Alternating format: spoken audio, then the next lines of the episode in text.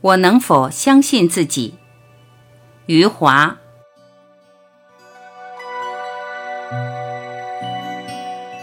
我曾经被这样的两句话所深深吸引。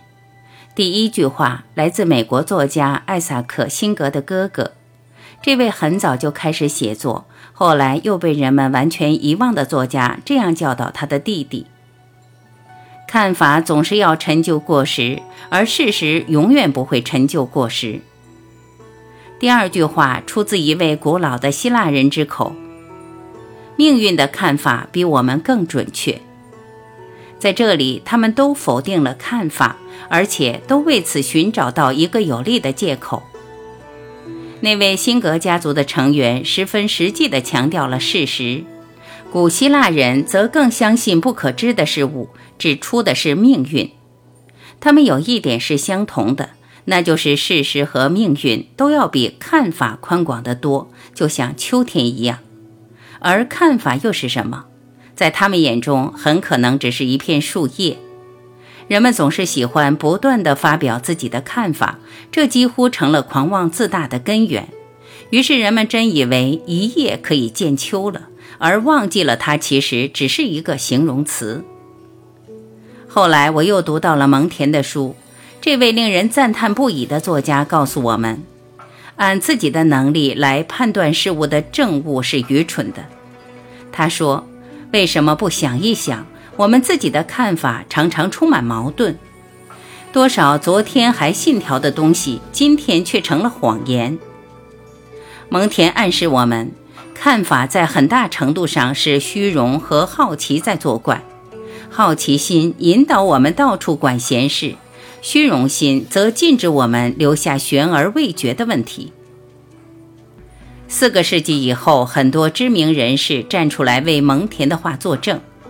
一九四三年，IBM 公司的董事长托马斯·沃林胸有成竹地告诉人们：“我想，五台计算机足以满足整个世界市场。”另一位无声电影时代造就的富翁哈里·华纳，在一九二七年坚信：“哪一个家伙愿意听到演员发出声音？”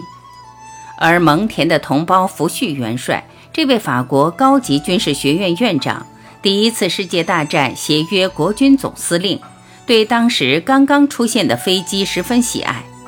他说：“飞机是一种有趣的玩具，但毫无军事价值。”我知道，能让蒙恬深感愉快的证词远远不止这些。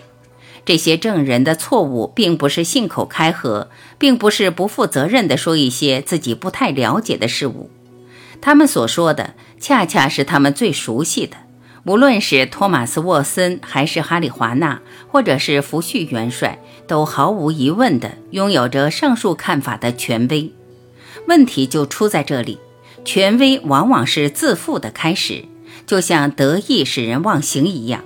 他们开始对未来发表看法了，而对他们来说，未来仅仅只是时间向前延伸而已。除此之外，他们对未来就一无所知了。就像1899年那位美国专利局的委员下令拆除他的办公室一样，理由是：天底下发明的出来的东西都已经发明完了。有趣的是，他们所不知道的未来，却牢牢地记住了他们。使他们在各种不同语言的报刊的夹缝里，以笑料的方式获得永生。很多人喜欢说这样一句话：“不知道的事就不要说。”这似乎是谨慎和谦虚的特质，而且还时常被认为是一些成功的标志。在发表看法时小心翼翼固然很好，问题是人们如何判断知道与不知道？事实上，很少有人会对自己所不知道的事大加议论。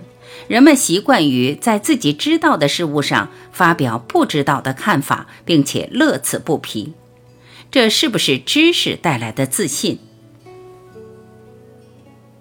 我有一位朋友，年轻时在大学学习西方哲学，现在是一位成功的商人。他有一个十分有趣的看法。有一天，他告诉我，他说。我的大脑就像是一口池塘，别人的书就像是一块石子，石子扔进池塘激起的是水波，而不会激起石子。最后他这样说：因此，别人的知识在我脑子里装的再多，也是别人的，不会是我的。他的原话是用来抵挡当时老师的批评。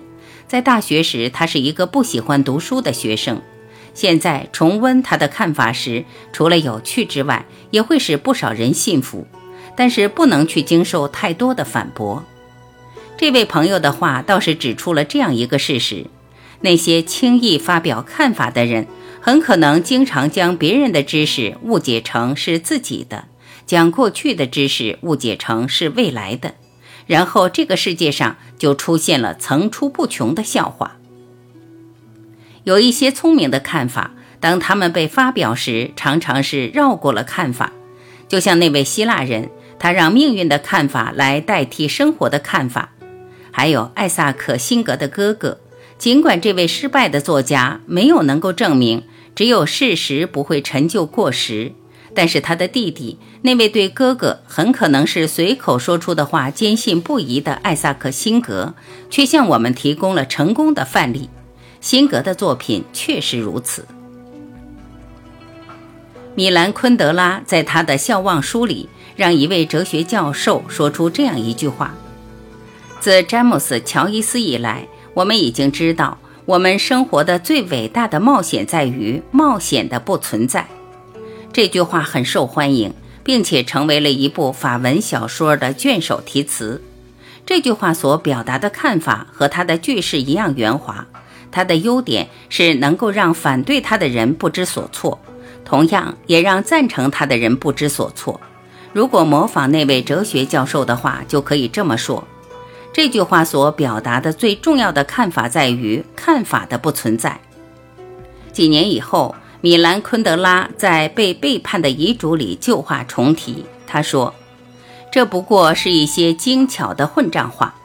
当年七十年代，我在周围到处听到这些不缀着结构主义和精神分析残渣的大学圈里的扯淡。”还有这样的一些看法，他们的存在并不是为了指出什么，也不是为说服什么，仅仅只是为了乐趣。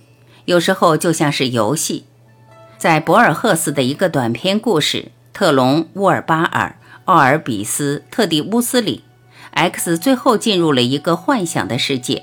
那句引导他们的名言是这样的：“镜子与交构都是污秽的，因为它们同样使人口数目增加。”这句出自沃尔巴尔一位技师之口的名言，显然带有宗教的暗示。在他的后面，似乎还伫立着禁忌的柱子。然而，当这句话时过境迁之后，作为语句的独立性也浮现了出来。现在，当我们放弃它所有的背景，单纯地看待它时，就会发现自己已经被这句话里奇妙的乐趣所深深吸引，从而忘记了他的看法是否合理。所以，对很多看法，我们都不能以斤斤计较的方式去对待，因为命运的看法比我们更准确，而且看法总是要陈旧过时。这些年来，我始终信任这样的话，并且视自己为他们中的一员。我知道一个作家需要什么，就像但丁所说：“我喜欢怀疑，不亚于肯定。”我已经有十五年的写作历史。我知道这并不长久。我要说的是，写作会改变一个人，尤其是擅长虚构和犹豫不决。那些被认为应该克服的缺点，在我这里常常是应有尽有；而人们颂扬的刚毅、果断和英勇无畏，则只能在我虚构的笔下出现。思维的训练将我一步一步地推到了深深的怀疑之中，从而使我逐渐地失去理性的能力。使我的思想变得害羞和不敢说话，而另一方面的能力却是茁壮成长。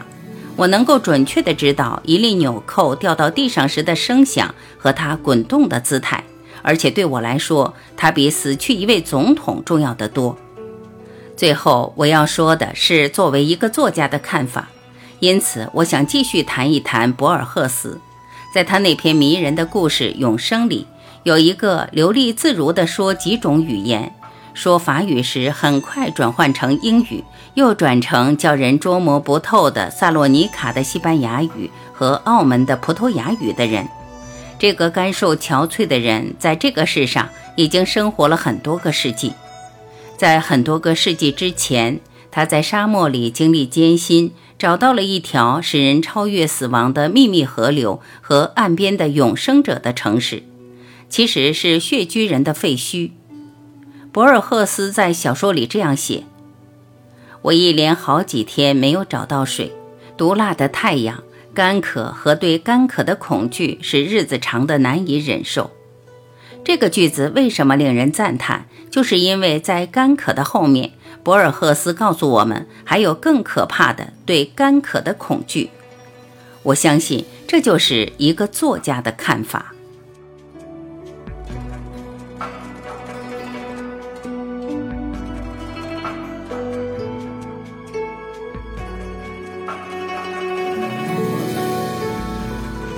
感谢聆听，我是婉琪，今天我们就分享到这里，明天再会。